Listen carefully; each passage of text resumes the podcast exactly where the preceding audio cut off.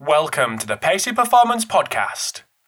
Today, I'm speaking to Academy Strength and Conditioning Coach at Arsenal Football Club, Paudie Roche.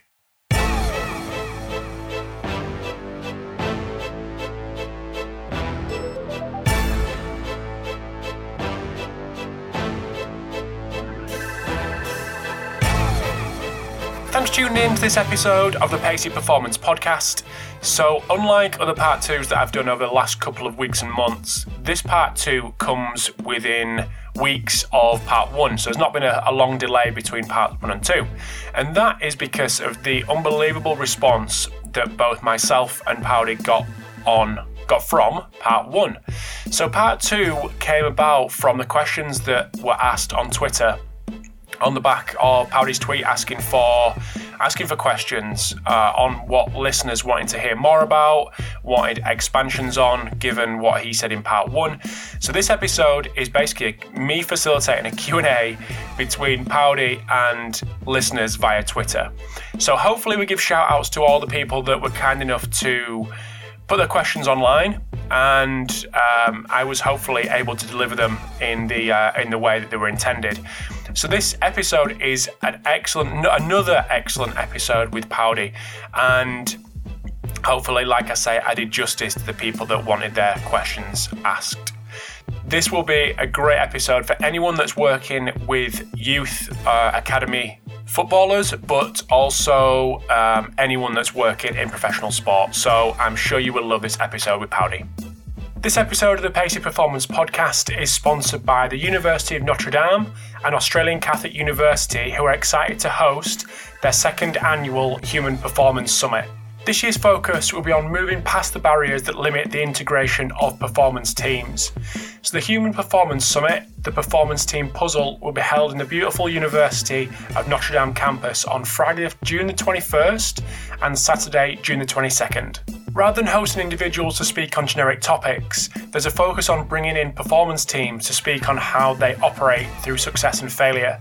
So each one of these presentations will be followed by an intimate question and answer portion, and then tying everything together with a 90 minute practical session.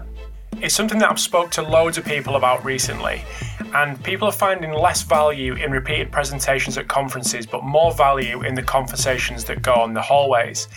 So, both Friday and Saturday night, they'll be hosting an event on campus with activities geared towards sharing an organic discussion. And it was these events last year that proved to be the highlight of the conference.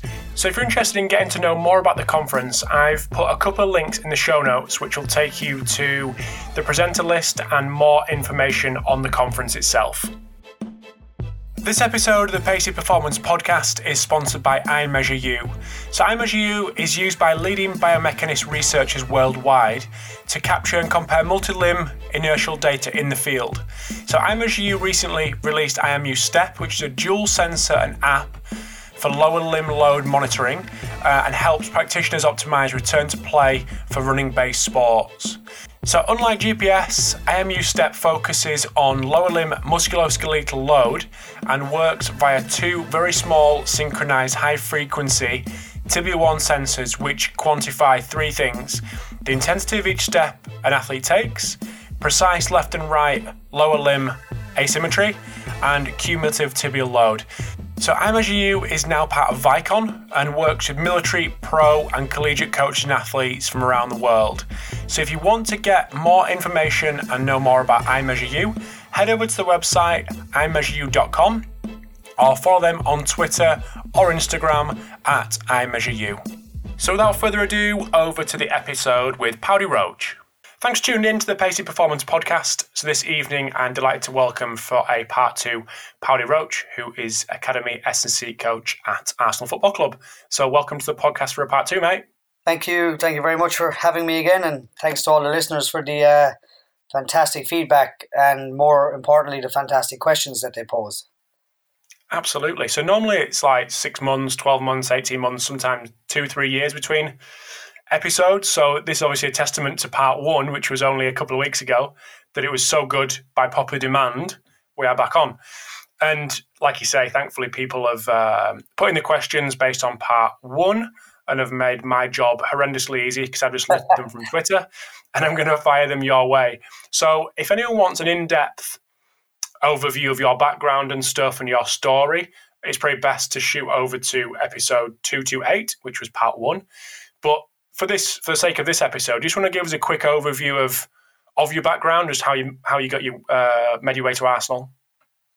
So yeah, I've been at Arsenal um, six seasons now. Three seasons I worked with the under nine to under sixteen program as the lead, and in the past three seasons I'm now currently uh, heading up the program for the under 18s and under 23s uh, physical development. Prior to that, I worked in Irish rugby with Munster Rugby in the south of Ireland, um, gained some incredible experience there. And I suppose prior to that, back in my university days, working with every sport that I, I could get my hands on really to get some experience. So that's a little snapshot, really. Perfect. Absolutely ideal. So, diving straight into the first question, I've kind of tried to put it in a, a logical order. So, we're going to start off with a question that came in around strength and conditioning for the foundation phase. So, obviously, the smaller, um, younger footballers that you have at the club. Do you just want to give us a bit of a, an overview of what that looks like? And then we'll use that as a bit of a jumping off point to dive a little bit deeper.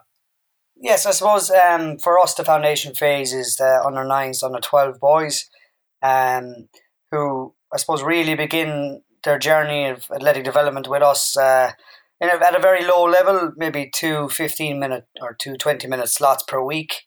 Um, basically, our, our program is based around you know fun activities, gymnastics, primal movements, animal movements. Essentially, what we're trying to do at that at that stage is trying to negate early specialization. Um, we're finding that we've got talented little footballers coming in who are, are selected by Arsenal and signed at under nine um, because they see potential in that player. Um, but because of early specialisation, and not at our club in particular, but due to the demands of academy football, even at under nine, um, some of these boys are missing out on, on other activities outside of uh, outside of school, outside of uh, football training. So a typical under nine might train for three times a week at Arsenal and then play a game on a Sunday. So there's not a whole lot of room for um, other sporting activities we encourage multi sports. We're big advocates of multi sports, and Des Ryan, my boss, would definitely be driving that um, to parents. And but it's not always possible because of the size of London and kids doing extracurricular activities after school might not always be possible because they're traveling to Arsenal to train three nights a week. So in our sessions, we're trying to really build just a nice physical competency across across their development in a very fun way. So as I said, gymnastics, primal movements, animal movements, um, encouraging multi sporting fun games within our, our little sessions. And they, they particularly look like there might be four groups of under in an under nine session. And we would have 15, 20 minutes with a small group of maybe eight to 10 boys, while the other groups are doing a football activity. And, and our activity might be based on something that is involved within the football practice. So, for instance, uh, the coaches in Hale End, Perry, Ivan, Will, and Ian would sit with the coaches prior to training and see what their intention for training was. Um, they might have a, a thing they want to work on, like pressing in defence or playing out from the back. So then we would try and mirror or copy those kind of movements so that it makes sense to the boy um, within our, our session. And along the way, try and have a bit of fun and, and teach him just basic movements. I think I think we're not doing anything extra there that other people aren't doing. I've seen lots of fantastic stuff uh, from Jeremy Frisch and Ivor Cassandra and, and the internet. So like we're not we're not trying to reinvent the wheel there. Um, for me, uh, you, boys can move. Young boys can move. We need to keep them moving. We lose the ability to move as we grow due to muscles and bones and tendons not not growing together. So essentially, it's it's small little rotations, 15, 20 minutes uh, on the pitch, um, fun based games, um, and we kind of just work on all sorts of activities there in a kind of a very loose fashion because trying to get an under 10 to concentrate and run in a straight line can be quite difficult. So we try to, uh, we try to make it as fun as possible and make it as engaging as possible for, for the young players. Do you ever take the lads off site to do different activities? Get involved in different environments, and different sports and stuff? Sometimes um, the older boys certainly would, yeah. The younger boys, as I said, um, we're asking the younger boys for a huge commitment to come to training. So to miss a training session to go off site is sometimes difficult to do. Um, we have, however, tried to we, we on day release day or sorry on half term weeks and stuff. We try to play a little bit of badminton in, in their sessions, or we might play rounders. Or uh, we've had a hip hop dance teacher come in and teach some dance, which was which was very interesting, and um, just try and bring in a bit of fun to their normal normal training. Um, we would like to take them off site a bit more, um, and that's something we are actually looking at. Uh, when we were designing our new Hale facility uh, four years ago, Des was looking at a kind of a playground area um, with monkey bars, soft play, climbing ropes, uh, fisherman's nets, etc. So that's something we are looking at maybe uh, implementing going forward. Excellent. So just taking that question on that came in on Twitter to the next level to that um, what's the next phase? It development phase, twelve plus. Yeah. So so what? And so just give us an overview of what how that kind of progresses into the twelve to sixteen guys, boys. Yeah. So once they turn twelve, they start. They will be training with us three times per week, and they play at the weekends. Um, but now they also get a half day release from school. So for one half day per week, they would come out for school. We'd feed them lunch. Um, they might go to school in the morning, but they'd come out in the afternoon. We'd feed them lunch. and then they'd have maybe two football sessions and an athletic development session. Now, with the under 12s, now we're starting to introduce them into a gym environment. Now, I'm not saying a load of barbell or heavy weights or stuff. Uh, basically, would be movement patterns within a gym setting where now they're getting comfortable with a med ball, they're getting comfortable with a broomstick, mini band, etc., in the gym environment. And it's actually been really engaging from those young boys because the 12s in particular are fascinated by what's around them. It's not football, it's a little bit different. Um, so, yeah, and then at that level, they're starting to learn um, movements that relate to the Olympic lifting, to the big compound movements we would use at an earlier age, um, low level plyometrics, which I think is very important for the young boy to develop his tendons and ligaments, which sometimes is overlooked for the growing athlete. Um, and all those kind of activities we were able to do because we have more contact time. We might have a half an hour or 45 minutes with them in that session. And then from 13s up to 16s, they come out for a full day from school where their um, education is taken care of on site. They'll have breakfast, lunch, and some snacks with us. So they, it's really, really, really solid contact time with them. As an S&C coach, you'd get a session in the morning with them. You'd get a warm up pre football session one, and you might get another warm up pre session or football session two. So you could have up to three contacts with that boy that day. And now at under 13 to under 16, they're starting to get their own little individualized program. And when I say individualized, I'm not talking um, really nuts and bolts, periodized, you know, linear progression program. It'll be more corrective exercise based and movement based around their needs. From from under 13 up, you're starting to enter peak height velocity. You're starting to get that adolescent awkwardness and, and growth related stuff. So we really monitor that very closely. So their program, some boy might be doing a whole load of mobility, stability type exercises, while maybe uh, a boy whose growth is not affecting him might be doing more compound type exercises within the same session. So they get their own little individual plan, and it's not to individualize. it, It's to well, it is. It's it is to individualize their corrective needs, but it's to give them ownership. Here's your plan. You're an Arsenal player this is your athletic development plan. You take care of this. You fill in your, your numbers. You tick the boxes. Your name is on it. Your picture's on it. And that kind of just gets them now engrossed into what strength and conditioning is all about, really. Um, and that will work straight from 13s, 14s, 15s, 16s, um, where they come out for a full day from school uh, for education, etc. So, in that phase, where does play fit in? Is it is this a case where you can you can go off site and get the lads get the boys involved in other things? Yeah, now that, that we, yeah, now that you exactly now that you have the full day. Um, as I said, we brought in the hip hop dance teacher for the uh, 15s and 16s. We, uh, at the time, for logistical reasons, with London being so massive, um, we we got all the boys to one place, i.e., our site, and we brought the teacher in. We just found it better. Um, yeah, and we're looking at going forward. We're, we're hoping to take them off site more. Um, they some of the younger boys last year went went camping and went hiking, and uh, it was a, team building exercise and to see how they behaved on a bus together and overnight and how it worked, and it was, it was. Apparently, it was a fantastic experience for all involved um, because I don't think kids get a chance to do that now. Um, skills that we would have had growing up and certainly the multi-sport skills we, we try to at every age we try to to add it in. Um, I, I back when I was with the under 15s and 16s on a day release warm up, I might play Gaelic football, teach them catch pass, kick pass, kick catch. Rugby was brought in to, to some horrified eyes from coaches.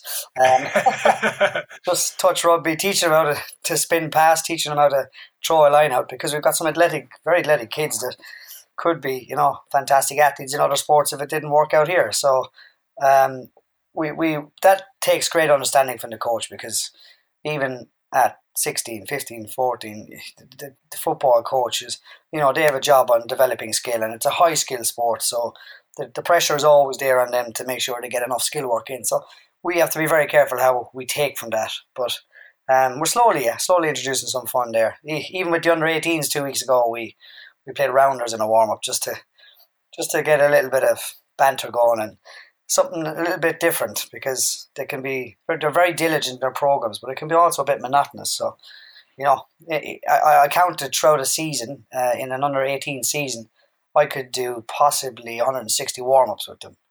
So you're looking at trying to keep them engaged as well as myself along the way. Of course, absolutely.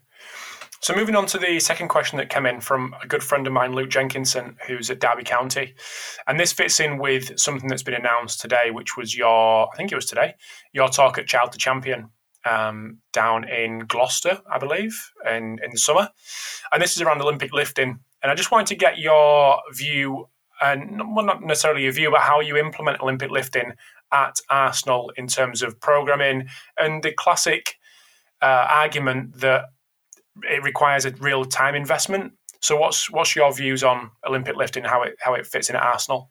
So um, Olympic lifting is a big part of our uh, pathway document.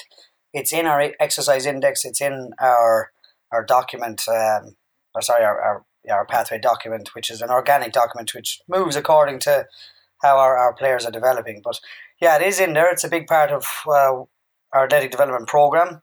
Um, I believe Olympic lifting, for me, um, is worth time investment. Um, and the time investment, uh, when I say we Olympic lifts, like our young boys might only look at a snatch activity or clean activity for 10 to 15 minutes once or twice a week. So we're not actually putting a huge amount of time into that. It's one lift, it's one exercise. But for me, I think it's it's really really worthwhile because you're looking at, uh, for instance, uh, performing a power clean with a decent load for a young boy. You're looking at acceleration, deceleration, dynamic stability, mobility, and for me, total athleticism. Um, as I mentioned in the previous podcast, for me, if you can overhead squat, uh, you're looking at a good uh, functional athlete. If you can overhead squat, ass to grass, uh, whether it's with a dowel or a light barbell, getting ready to learn the power snatch or, or, or full snatch, for me, you're looking at really quality mobility across the ankle, knee, hip. So for instance, for the snatch, you need dynamic mobility in your ankle, you need stability in your knees, you need lumbar stability, hip mobility, thoracic stability, and thoracic mobility. So I think it's it's worth the time investment. What we do generally is we we also understand it's not for every athlete. Um, it's not for every athlete. I have one particular boy who's got very long levers, uh, a small body, small torso, long shin bone, long, long um, arm bones is just a rack position doesn't suit him. Overhead position, he can't catch the barbell wide enough to, to get it into a nice position to, to hit the right spots in the snatch. So he does loaded jumps, he does plyometrics, he does other activities. Um, but for me, if, if you have the patience and if you have the time, it's well worth the investment. How we teach it, we start at at under 12 with basic movements. Boys don't even know they're doing it. Overhead squats, front squats with a dowel, um, if you're doing hip hinge activities like an RDL or a deadlift, then you're already looking at a decent pull position or you're looking at teaching them the pull position. And then it's just taking the time to do a little bit of skill work uh, and, and invest that time as they're growing up early on in your sessions to, to start putting it all together. And for me, that starts even at 12, 13, 14, 15. And like at 12, 13, 14, 15, we're not looking at performance. We're looking at physical literacy so I think time should be spent on that if the coach is comfortable teaching it. And I think that's why sometimes um, people are not too keen on doing it because it is complex. Um, there can be lots of coaching cues, but I find if you break it down, uh, it, it, can work quite well. So my philosophy, my personal philosophy, my colleagues at the club can be slightly different. Um, some of the, the, the Sam and Noel who work with the under 23s would do lots of hang work, um, hang pulls, uh, pull some blocks because they want to get rate of force development in that power position. Whereas myself and the younger boys, I want to give them a bigger physical literacy quality, so I would do work from the floor and from hang. Generally, with the young players, I'll start with a top down approach. Now, there's different arguments as to how you teach this. Do you go bottom up, top down? Just from my experience, and particularly working in rugby, kind of taught me this. And it was actually Liam Hennessy was pointing this out to me very early on. Was that for the older rugby player or a contact sport where there's shoulder issues, like I even even basketball or volleyball, netball, where you're getting people with long levers, um, joints that are exposed all the time. There could be you know scar tissue in there from injuries and stuff sometimes the bottom up approach works better so that they're at least getting to learn um, an activity that involves triple extension and a pull. Maybe not the catch. The catch might not suit someone with shoulder reconstruction, etc. But for the young boys, we like to start from the top down. So you're learning, for instance, if I'm learning the, the snatch, I'm learning overhead squat, snatch balance, uh, dead hang snatch, hang snatch, power snatch, full snatch. So for me, you're learning loads of lovely little exercises there. And along the way, you'll find the one that the boy is very good at. And you won't hammer him to get to a full squat snatch position because we're not coaching weightlifters. Um, but we have a very athletic population, and I think you should give them the tools and invest the time to teach them uh, the Olympic lifts because for me, it's a real athletic exercise where they get a huge bang for their buck and from getting feedback from the players, which I think coaches don't often do um, I'm finding my boys really enjoy doing them. I'd written down there is the fact that it is a challenge for coach and athlete.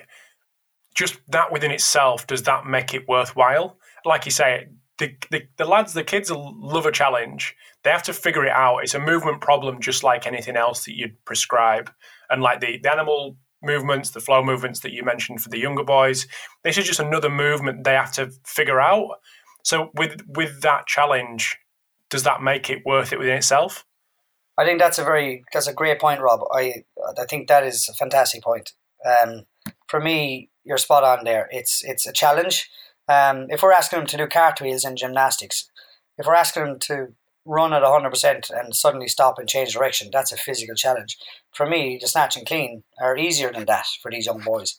And actually, if you if you see some of these young boys and the, the level of skill they exert on a pitch and, and what they can do with a football, what they can do with their body to evade an opponent and shift uh, body weight this way and then change direction that way. It's incredible.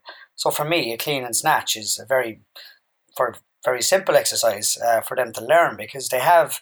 We forget young players are mobile and have mobility across most of their joints. When they start growing, yes, they lose some of that, and we have to correct that. But I think like for an adult to learn a snatch is very, very difficult. For um, a young player, it's another primal movement that I think they, they will relish and enjoy. And it builds on your program. So in our program, we want a back squat, we want a front squat, we want a pull, we want a hip hinge. All those things are broken down uh, or put together will create a snatch and a clean. Um, so for me, I think the athleticism and, and enjoyment from doing them um, to see one of my under 18s today at 62 body weight, power clean 67.5, this little skinny boy, and moving that weight really quickly and racking it on his shoulders, and the achievement of racking it on his shoulders when he hasn't done that weight before. Um, he was buzzing, I was buzzing, um, and he felt alive and, and I suppose potentiated uh, before training. So it is worth the investment. Uh, for me, it is. Um, I know there's loads of arguments against it. Um, loads of arguments about just doing the pulls instead of the full lifts. But for me, for the young player, the full lifts are, are just something that I find they find easy. So you mentioned there about getting feedback from the players, which coaches don't often do. I mean, it may be just a repeat of what you've just said, but what what feedback have you had from the players when it comes to Olympic lifting? So most of the boys that I've spoken to, what, what something I've done really uh, it was a, a guy who started working with me at the under 18s recently, Dominic, um, when he, he came in early on. uh, when he's took over his group of players with the under 18s with me, he gave them a sheet and asked them what exercise they like, what exercise they don't like, so he could build their programs. Because I think as coaches, certainly I am guilty of, oh, well, I, I'm the expert here. I know exactly what that boy needs to build up his physical profile. But sometimes we forget what they actually like. They're kids as well. Even an under 18 is a kid. So the feedback I was getting, power snatch, they love. Uh, power cleans, they love. Um, I've tried full squat clean, full power, or full snatch with some of the boys. It's just a little bit too much. I think the timing, the bravery needed to get under a full snatch. Um, they weren't really having. Um, I felt I felt they, they felt uncomfortable with it. So now we, we do our power movements and we're getting our, our bang for buck there. So feedback has been very positive from from the boys. But then again, they've been doing this now for two or three seasons at least. Um, they see the carryover to performance measures. Um, and we're seeing it in our testing. And I know that's only one component of our program, but um, I leave it in there. I, I leave it in there as long as I can, but I, I, do phase it in and out throughout the year. So for the last month, they haven't been doing any Olympic lifts. We've been doing more velocity based training with um, loaded barbells and stuff, just for change of, change of scenery, really. And they're already asking me, going, when are we going back to our cleans? so it's um, it's interesting, yeah. Some boys really, really like really like it, yeah. Excellent. So, moving on to question number three, and this involves something we've discussed a little bit and you've touched on already, but individualization of training. And it came in um, to paraphrase are we slowing down progress by individualizing too much? That was a great question from Lassie. um, yes, from Lassie, yeah. yeah. Yeah, who I've met, uh, had the, uh, the, pleasure of meeting here in London when he came, he comes over to do his master's degree. Um, um, yeah, he's working in professional ice hockey, fantastic guy, very insightful, ex-professional player. Yeah, it was very interesting to chat to him. Um, for me, individualization. Um, first of all, we have to look at what is individualization. Excuse me. For me, individualization starts with your corrective and your prehab prehab program. That's for me has to be individualized based on that player's physical uh, makeup. Um, then your performance based measures will will kind of outline where their program should go, whether it's strength, power, speed, hypertrophy. Um, but for me, individualization is really the exercises that are suitable to that player to get what you want. Um, so when I talk about individualizations, our individualization programs are generally they could be very similar for two boys, but sets, reps, or movement pattern might be just slightly different, um, based on their physical makeup and their needs for instance, uh, that boy I was talking about who cleaned 67 yesterday, he's six foot one, 62 or three kilos. He's got a shin bone longer than myself. He's not built, and I'm not lying. he, it's he's not built for squatting. It, it, just the poor boy just he wants to, and that was one of his feedback to me. I want to squat. I was like, you are squatting, but we do split leg squats, rear foot elevated split squats. We do hex bar deadlifts. We do lunges, we do all sorts of other knee and hip dominant exercises that his mate beside him might be back squatting. So there's your individualization within the same setting. So the goal might be strength for player A and player B, but and you might want a knee dominant exercise. It's the individualization is picking that exercise that boy is proficient in and competent in, and that's for me the individualization. And I think Lassie has a point. He's right that is is it is it is it hindering progress? It can be, because are we overthinking our programs um, and making them too, I suppose, trying to make them too too progressive. We you forget uh, people forget with the youth player, the young player, to see any real change in connective tissue, muscle quality, um, nervous system activation. You're looking at four to six weeks. So if your program isn't longer than four to six weeks, then have you helped make an adaptation? I don't think you have. So, yes, individualization can be detrimental to other markers if we're going too in depth and trying to really isolate too many exercises that maybe we can just do it in a small block with that player. So we're just going to take a very quick break in the chat with Paudie. Hope you're enjoying part one.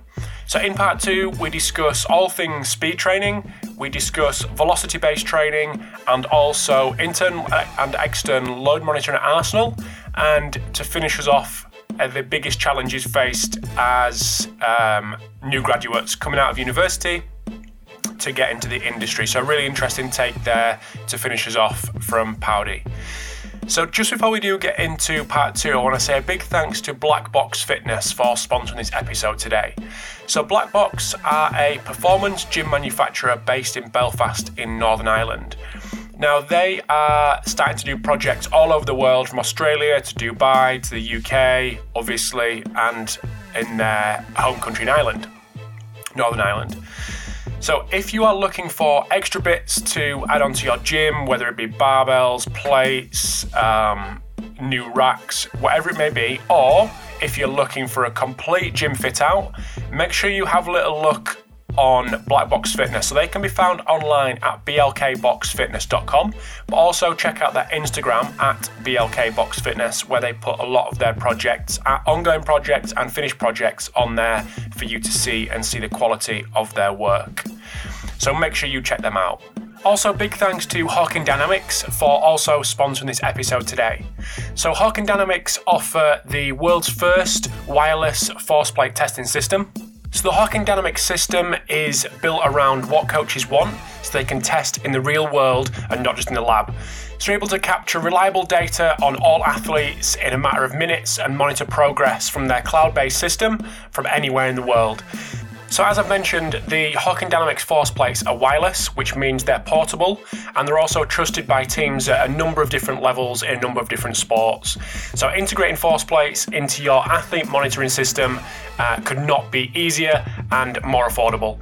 So, if you want to get to know a little bit more about Hawkin Dynamics or actually see their plates in action, head over to the website, uh, which is hawkindynamics.com, um, which you can, I mean, you can also schedule a demo and follow them on Twitter at Hawkin Dynamics.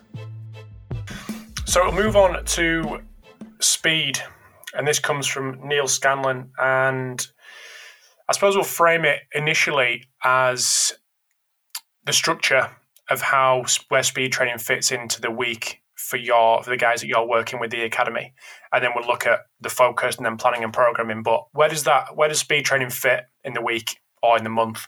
Uh, generally, we have for the older boys, 18s, uh, well, actually from 15, 16s up, we would have a dedicated speed session and agility session, change direction session once per week. So that's two sessions of dedicated speed agility work once a week.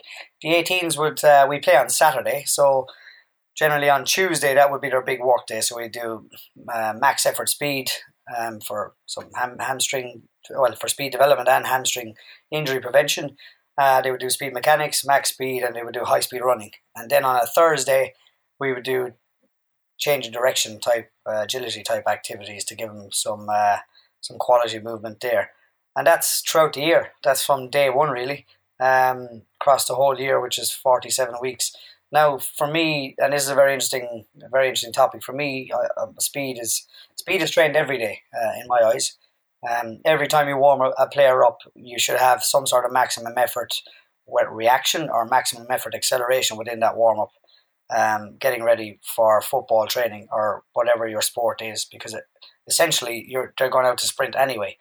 Um, so on a Monday, even though it's a very light session, in our warm up, we might look at some speed mechanics, some acceleration mechanics, or or even just look at different uh, starting positions and, and coach that um, and I would, I personally like to put in some sort of race, whether it's for four or five reps in every single warm up I do, even on match day, um, to get the boys reactive and get them, as I said, thinking quickly or moving quickly. And this is another part of my philosophy, and it's something I tell all the, the boys I coach, whether it's nines, tens, or 18s, 23s.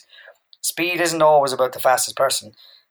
Speed is about thinking quickly or seeing that movement or being in a better position than the other player. Uh, and that's why I try to set up drills in my sessions that allow a slow player to race a quick player. When you put a turn in it or a change of direction or another activity, the fast player then might struggle to slow down and change direction, whereas a slower player can catch him there. And it's actually very interesting to watch that in reality. So, with obviously you, when in your warm up sessions, in your speed sessions, you're probably going to have a, quite a large group of lads. Yeah, how much? 20 22 lads, yeah. Yeah, so how much coaching can you actually do, or is it a matter of designing that session so the lads get the exposure that you want, not necessarily the in-depth coaching that they may get in, in a one-to-one or small group session? That's that's a very good question, and I've actually off the back of the other the last podcast, I've got quite a few emails as regards. You know, Paul, you have magnificent facilities, you have all this staff, you have everything, but how do you, uh, you know, I'm living in a, rural area in England, coaching my local team. How can I do speed or how can I do fitness on the pitch with 20 guys? Well, that is a very good question for me, you're not creating 100 meter or 400 meter or Olympic runners. You're not creating someone who has to be very quick in a straight line um, with beautiful, efficient technique. So I also think you shouldn't just set up a drill and let the, the, the drill run and hope that you get what you need out of the drill. That's the, the other end. For me, you're teaching mechanics all the time in the warm up, uh, whether that's toe up as they're doing high knees or to strike the ground away underneath you. And you're just barking these commands as the boys move through. I try to keep the boys in two groups, either two single files facing me all the time so that I can see each boy passing me and give um, and then as we go back after a number of reps you give a little bit of feedback. And I'm doing that every day so I think they pick it up. Uh, two might pick it up today four might pick it up today tomorrow eight might pick it up. So that's ongoing um, and that's a very good question because generally you will have large groups. Um, then once you're giving those coaching cues, then there needs to be an activity like an acceleration or something that has intent for them to move quickly. Uh, if you're asking them to give a maximum effort on their own, just run out there as quick as you can, you're going to get boys leaving a little bit in the tank. So I always give some sort of a stimulus, um, whether it's a whistle or you, you react to the other player who goes first um, to get intent. Because ultimately, to get faster, yes, you need good mechanics, you need strength, power, mobility, stability, force production, but you have to run fast regularly. For me, you have to expose yourself to run fast. And what I try to do is put the fast players with the slow players, um, which might sound ridiculous, but I'm trying to get engaged the boy who's slower to chase the fastest guy. Um, and that changes up then because obviously the fastest guy needs to be challenged as well. But that's generally how I would run a, a, warm up or a, a speed session. Do you have targets for these guys, for the, the boys and the, the lads in the younger age groups? They have to hit a percentage of max velocity X number of times per week in your sessions or via GPS or whatever metrics yes, you're looking the, at? For the under 18s, for the under 18s and under 23s, we, we're very fortunate. Um, we've got live GPS, um, which is fantastic because it's there in your hand or it's in my colleague's hand standing with me. And you know if he's close to his percentage of his max speed or not. So over over time, over building up our speed sessions over the pre-season and into the season, we will get a new max speed for the boy. That's that's his hundred percent, and then we're looking for three, four, five reps within ninety percent of that um, once per week as an exposure generally. And we're finding that seems to be enough for the, the particularly the under eighteen boys to get our speed development um, and aid towards max velocity, but also having enough exposure, but not too much exposure that uh, we're, we're preventing those hamstring injuries related with high speed running. So we're very lucky that we have live GPS, and the live GPS just gives you intent as well. The boys can't hide, um, and they're actually they're young boys. They're competitive, so they're even starting to question each other's max speeds when they come back and and and we teach every to tell every boy and trying to educate every boy that we're not looking for the fastest guy on the day. We're looking for the guy who's trying to improve and the guy who's close to his max. So that yeah, we're very lucky that way. Perfect. So moving on to a question from Ben Sayers on velocity based training, and this is you may have mentioned this earlier on actually. What's your thoughts on VBT and do you use it at the academy or not? That's a very interesting question. Yeah, um, my thoughts on velocity-based training very, very useful. Um, I've used a variation of it in the past when I was in Irish rugby, more based on I suppose speed strength training, speed strength diagnostics with the Carmelo Bosco protocols, and the old uh, FitroDyne, the Tendo unit with the old temperamental string, um, the little handheld readout. Yeah, I use that quite a bit. So, uh, velocity-based training is a new term to me, uh, but not really a new concept. Um, we do use it in the academy, particularly with the older boys. My, my colleague Nolan Sam um, use would use it extensively with the, the under 23s boys, um, not all year round, but in, in phases. Uh, for me, it is very, very useful. If you have the tools to to implement it. But first of all, you have to have the tools, and I'm not just talking about the, the hardware and software. I'm talking about the athlete. Um, for me, competency is key. That a boy is proficient in an exercise and reaches a certain level of strength or ability before you start measuring speed and velocity of a bar or before you set targets for that player. Um, that for me is key that he's able to reach a certain level first. Um, then it's very useful you know, to really measure intent and effort. Um, is the boy lifting to his ability? Uh, but more importantly, for me, for the younger player, because speed or velocity based training is very very useful, but our strength and power work we're doing in the gym that's secondary to our pitch performance. It underpins our pitch performance, but our boys, some of our young boys, can cover 35, 40 kilometers a week. Sometimes can play 290 minutes a game, uh, games a week. So if I'm prescribing loading for them on a Tuesday and they're not hitting it, and I'm getting frustrated and they're getting frustrated, then it's a real problem. So for me, there it has a real, real value for kind of auto regulation to adjust your loadings and your speeds for fatigue. And I think there then it is a very useful tool. Um, but again, once the skill has been built up, um, I'm starting to use the GymAware now. We're lucky that we got some GymAwares, and it's a very very cool tool. And um, now that the boys can say clean efficiently, not perfectly, but efficiently, and snatch efficiently, and squat correctly, and they're getting nice little loads through there. Like as I said, that boy yesterday doing sixty seven point five. Um, that looked ugly, um, but I wasn't going to tell him that because it was a great achievement. Now now I can go back three or four kilos on that, or go back 10%, and I can put my tendo on it and go, okay, I want you to move at 0.8 meters per second and start adjusting the load. And now he's focused on quality movement and acceleration, which is a very useful tool.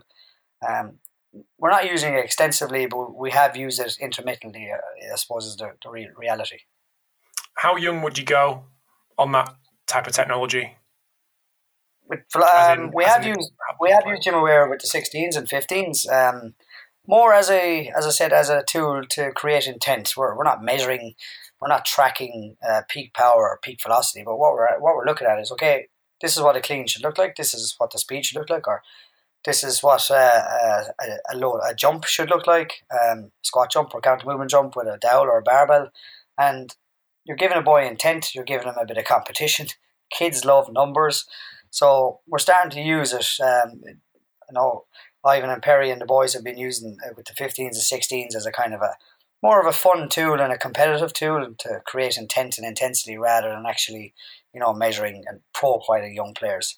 Um, Rob Suker, who's now at Man City, when he was working with us, would have uh, speed strength profile all his under 16s using it, and uh, he done a fantastic project on that. And actually, he was at the stage where he was programming off that, which was a great place to be. So it's um, it's it's in there intermittently. Excellent.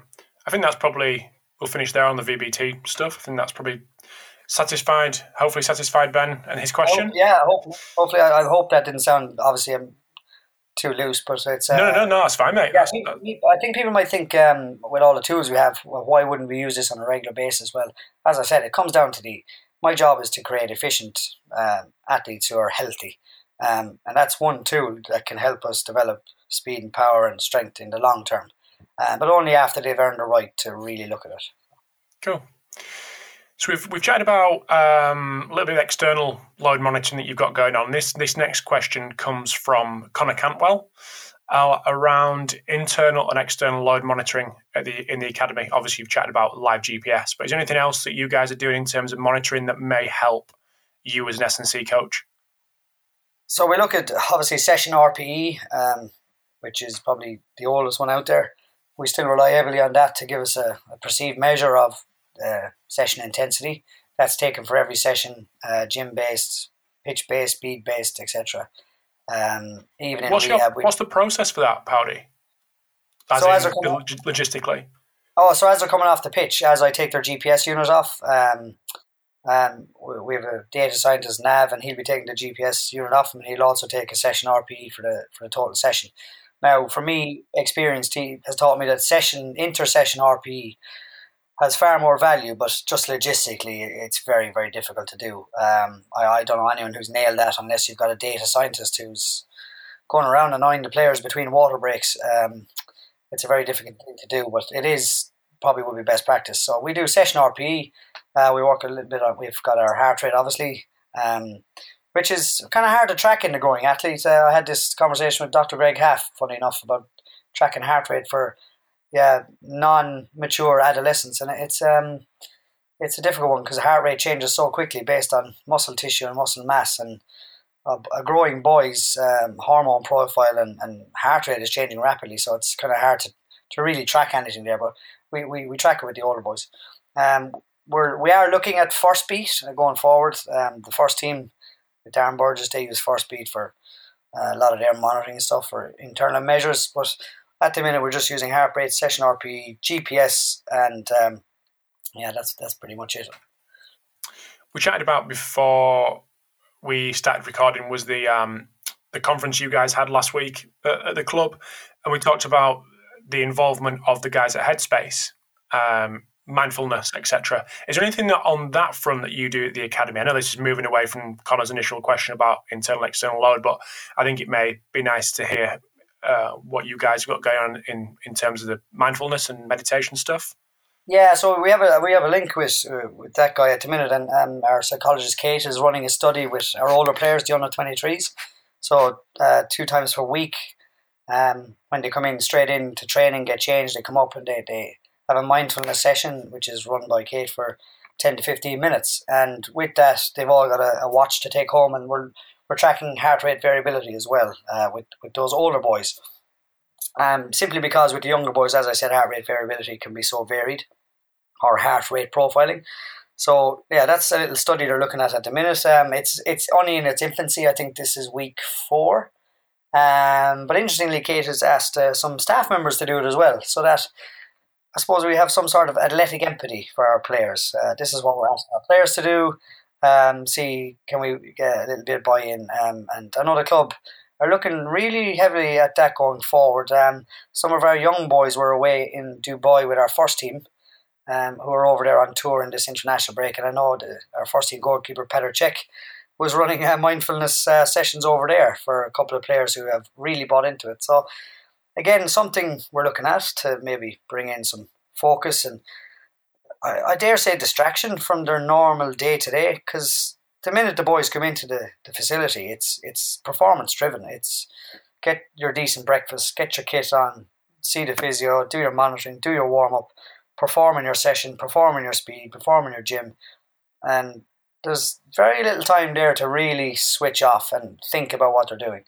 So I think personally, because I've also used mindfulness myself and trying to be mindful of everything in this modern world because pace of life is so big. But I think it might have some sort of, um, I think it will have a nice carryover for some of these boys that they actually sit back, think, clear their heads, and go, okay, this is this is why we do what we do.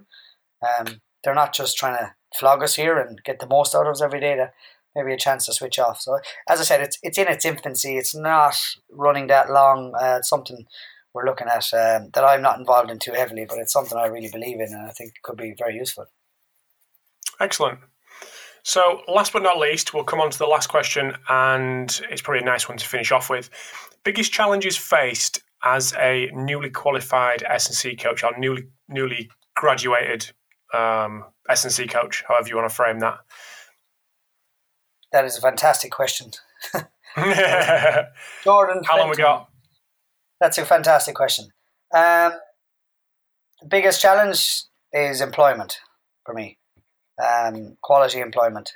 It's probably the, for one of the fastest growing industries in sport is strength and conditioning. Um, as I said when I started out, there was no pathway. Um, even six years ago, seven years ago, there was no real clear pathway. Now it's a profession you can do a master's degree in and you can do a PhD in strength and conditioning. There's governing bodies, the UKSCA, the Australian governing body, the American governing body. There's just talks of a European Strength and Conditioning Association being set up. So there's all sorts of governing bodies regulating and certifying young coaches. Uh, for me, the biggest challenge is employment, um, and I think it's it comes off the back of um, expectation. I've gone to college, I've gone to university, I've studied really hard, I've got my first class honours, I've done my master's degree. I know what I'm talking about. I need a job. and the jobs aren't there. Um, like, for instance, we uh, at Arsenal in my time with Des, we've probably interviewed for six, eight, ten different positions, and each time we're getting two, three hundred uh, CVs for those positions, whether it's an internship or a full time position. Um, and you're looking at people with masters, UKSCA, uh, football experience, all sorts of other experiences. Uh, it's incredible. So it's really, really competitive out there. Now, what we pick when it comes when a person comes in the door is um, the person who can engage with us as uh, the peer or the boss or the interviewer, and also engage with the players and get that player to move or to buy into what they want to do. And that for me comes with getting coaching experience, and that doesn't have to be paid experience. And I'm not, I'm not harping on about my Paddy's poor old days when he didn't get paid for years. that's uh, that's not the case at all. But you still need to get experience. You need um, to to find a mentor. Um, I've only got I got three emails during the week to be a mentor to some young coaches, and I'm really looking forward to that. For so for me, the biggest challenge is employment, um, and I suppose the biggest challenge is to meet the expectation of how much you've invested in yourself to get return on that. So, for instance, my cousin's an engineer. I spoke to him last week. He's finished his masters. He gets a pay rise straight away off the back of his masters. Um, I think uh, every other industry, the more qualifications you do or the more upskilling you do, that pays off in monetary terms or in promotion terms or along the way. Whereas in S&C, strength and conditioning, sports science, performance coaching, you're constantly upskilling. You're constantly trying to stay on the edge to make your athletes better, and that always that might not pay off for a long time. So it is a hard industry from that level, but with that comes huge reward. I think of, of making you're you're making a human being a better version of themselves. And I know that sounds really corny and really sad, but that's what keeps me going when you know there's bigger jobs out there in bigger industries. I suppose another challenge facing facing the um, facing the modern uh, S and C coaches that it, we are saturating uh, lots of sports now. So coaches are starting to push back a little bit. I think. Um, because like five six years ago, particularly in football, you wouldn't have had um, too many S and C coaches in football. Now you've a plethora of them, and I think some coaches sometimes and, and some other positions within the club are starting to go, okay, these boys are starting to run the program a bit here. Uh, we, we need to back off. So that that can be hard for a young person when they go into a new job uh, enthused and so for me, build relations, get experience, um, and uh, along the way a position will come up. I believe there is enough positions out there for people. Um, with regards, I suppose, advice for newly qualified coaches, one, don't lie on your CV. that happens a lot, believe it or not. Um, and two, work on your character as, as a person and engaging with people and coaching people. As I said, everyone wants to work in the professional game. Everyone wants to work at the high end where you're walking out onto the Emirates Stadium and or you're lifting an FA Cup and you can say I had a part in developing that athlete. But the jobs, the jobs are in schools. The jobs are in the local communities where we've got obese kids. We've got um, a PE system, PE system that's maybe not as accurate as it should be. Um, I see lots of jobs coming up in school positions, and that's where young coaches should be aiming. Build your experience there. Don't look for the professional football. Don't look for the. I had a young a young man contact me last summer about um, different positions, and he was saying, "Oh, he wants to do an internship in professional football." I was like, "Why?" uh, because he saw the glamour of it, and I was like, he couldn't get one, which was the problem. But then a position came up at a university, and he goes, "What do you think of this?" I said, "Fantastic. There's a there's your experience. You're going to look at multi sports. You're looking at javelin throwers, boxers, cyclists, swimmers. You're looking at all sorts of things. Get your experience there. And don't pigeonhole yourself into one sport because there's not enough jobs out there to be pigeonholed into one sport. I'm not so sure if that answers the question. no, no, no, absolutely. Just one thing on the back of that. With two, three, four hundred people applying for jobs at Arsenal, what gets people in the door? What gets people the the 10 people who get an interview or five people what are you guys looking for? What what makes someone go on the yes pile and someone go on the no pile? Very interesting yeah. Um, depending on the position. Um, if it's an intern position with the younger boys we're looking for now now almost a master's degree but like we do look around that. Um, we look for boys to have their UKSCA or, or girls to have their UKSCA or be in the middle of getting it. Because I believe it's a very solid organisation. So some fantastic people there assessing these these these students, and uh, for us, it's a it's a I won't say gold standard, but it's definitely a level of very you know you're getting a proficient quality coach um, who who understands uh, the quality movements needed for S and C, uh, and then more often than not now because we get such demand, we, we do look for experience in football. But on top of that, quite a few sneak in the door that don't have uh, experience in football because I didn't have experience in football originally. But um, we do look; they're mainly the criteria, and we we ring around. Again, I will say advice for CVs and building resumes: don't lie on your CVs. Don't put down references that don't exist or that you know. Um, a lot of people don't check references, but we we do because, as I said, we have such a high demand. We check references. Um, so that kind of gets you in the door. Your MSc, your UKSCA are equivalent. Um, experience in coaching, particularly if it's for the young players, we want to see have you coached young players? Are you passionate about coaching young players? Or are you looking at this as a stepping stone to the next job? Um, are you have you been first team and now are you coming back to youth development? And if so, why are you coming back to youth development? So they're the kind of questions we ask before we start saying yes or no.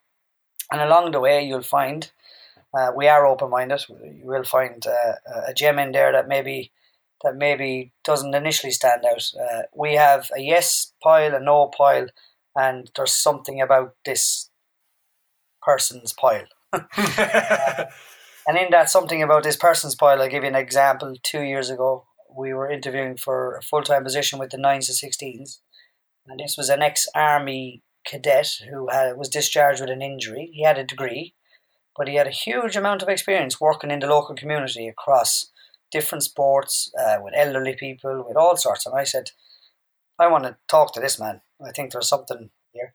And he done a fantastic interview. He just didn't get it over the line for other reasons. Um, but yeah, we can't be blind to, to the qualities of the person. But it is very competitive, obviously. Excellent. Well, I said I, pro- I promised you that I'd get you off for eight o'clock, and it's one minute to now. So just to just to just to round up. Well, firstly, thanks for coming on for a part two. Um, really appreciate it. Oh no, pleasure, mate. It's it's great to have another chat. But anyone that wants to reach out, what's the best place to do that? So I've had a lot of requests um, on through email, which has been fantastic, and it is that's the easiest way for me. My work email. Um, I'm actually what I'm actually going to do in the coming weeks is set up kind of like a joint Skype call or something with, with people. Um, because I have quite a few requests, so which is fantastic, and I, and I want to help. I want to help as much as I can, and even if you don't agree with what I have to say, at least you'll ask the question. um, so p roche at arsenal.co.uk is probably the best one to get me at. P R O C H E at arsenal.co.uk. Now, if I don't answer within two days, three days, I'm not being rude. It's um, a case of a stockpile and, and working full time in, in, in a job. So I will try and get back to you as soon as possible. I will try and answer your questions. Lovely. Happy days. Well, thank you very much for coming on for a part two again. Really appreciate your honesty. And um, we'll chat soon. Maybe a part thank three. You. My pleasure. Thanks, mate. Take care. Bye bye. Thanks for tuning in to this episode of the Pacey Performance Podcast. Hope you enjoyed part two with Paudie. So, firstly and most importantly, big thanks to all the people that put their questions on Twitter to Paudie that were included in this episode. Hopefully, I did the questions justice and we were able to hit on the points that were intended through the question that was asked.